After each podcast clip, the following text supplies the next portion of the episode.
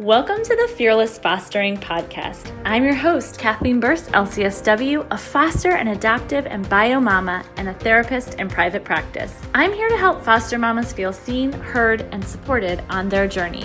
From quick, actionable steps to make your foster care journey easier to interviews with foster and adoptive mamas, the Fearless Fostering Podcast delivers education and encouragement weekly. So let's get started.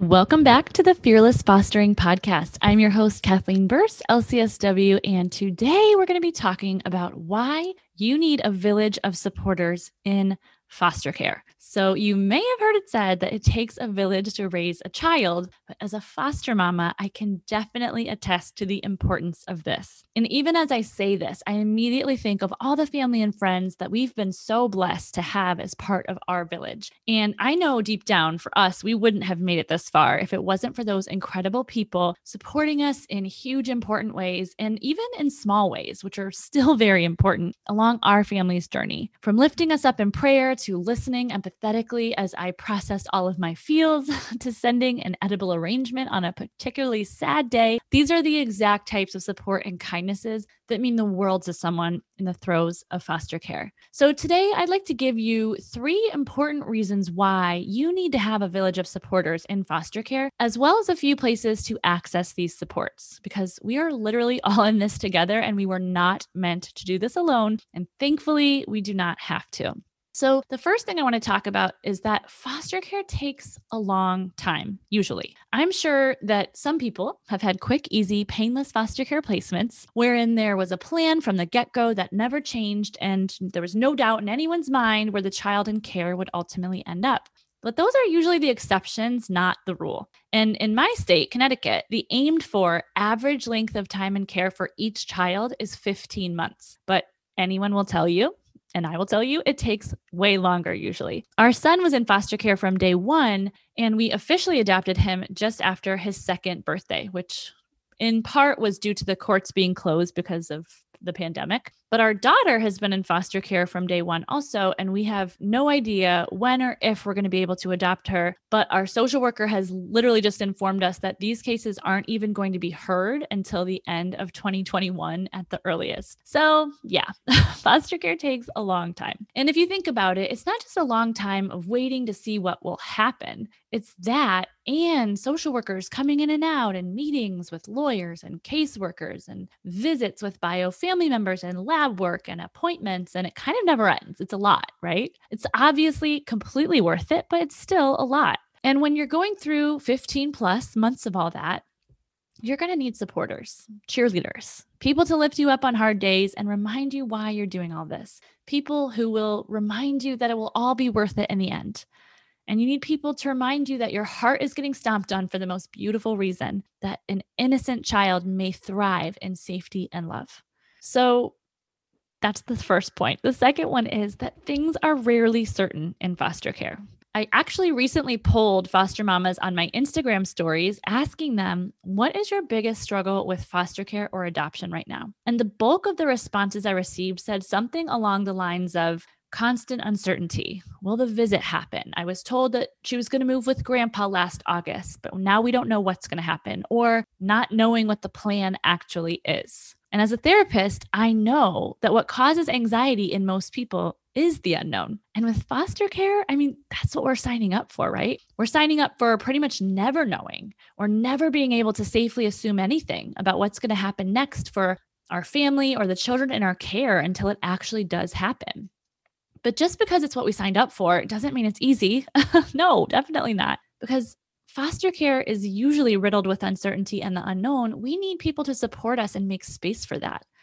We need people to listen and understand that while we may look like we're doing just fine on the outside, that's not always the case on the inside. My therapist actually described it very well during a session when he said, It sounds like foster care is like a pebble stuck in your shoe. You're always aware of it, even if no one else is, and you always feel it, even if you're still able to carry on with your normal daily life. And I was like, yes, that is it exactly. That's why therapists rule. The constant uncertainty, the pebble in our shoe, heightens our awareness and our need for people to come alongside us on this journey with support and encouragement and love.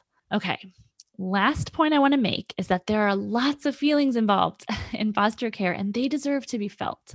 You don't have to be a foster parent for very long before you realize and start to experience that it comes with all the feels excitement, hope, joy, sadness, grief, worry, anger, guilt, frustration. Yeah, they all show up at some point. And truthfully, this is the main reason why it's important to have a village. There will be some people that you need just to make you laugh on a crappy day. You might need other people to sit silently beside you while you cry when court turns out differently than you expected. Other times, you might just need someone to say, Hey, I see you. I know this is hard. What do you need right now? And you may or may not be able to answer that question right away, but people will be understanding of that. And you need people just to understand that too. In foster care and life in general, it's important that we don't put all of our emotional support needs in one basket. Some people are the make us laugh people. Some people are the I brought you dinner people. Some people are the have you prayed for the bio family lately people. And we need them all. They all make us better. They all help us through this crazy, beautifully broken ride called foster care. So, I want to kind of end this episode just by giving you three places that you can find support if you find yourself needing more. The first one is me. you can email me, you can message me, you can even hop on a free 15 minute call with me. I am here for you, and I sincerely hope that you know that. From one foster mama to another, I really want you to know that you are not alone in this. And number two, is foster care support groups in your area. Now, these can be hit or miss, but you will never know until you try. So, contact your caseworker or your local DCF office or private agency for a list of supports available to foster parents. And last but not least, local churches and other places of worship often have ministries or programs to support foster and adoptive parents. And even if your church doesn't offer something like this, don't be afraid to check out other churches in your area and attend one of their groups. I promise you, it's allowed. No one's going to get worked up about it. Or even better, you could start a group in your own place of worship because the chances are that you're not the only one longing for more support on your foster care journey.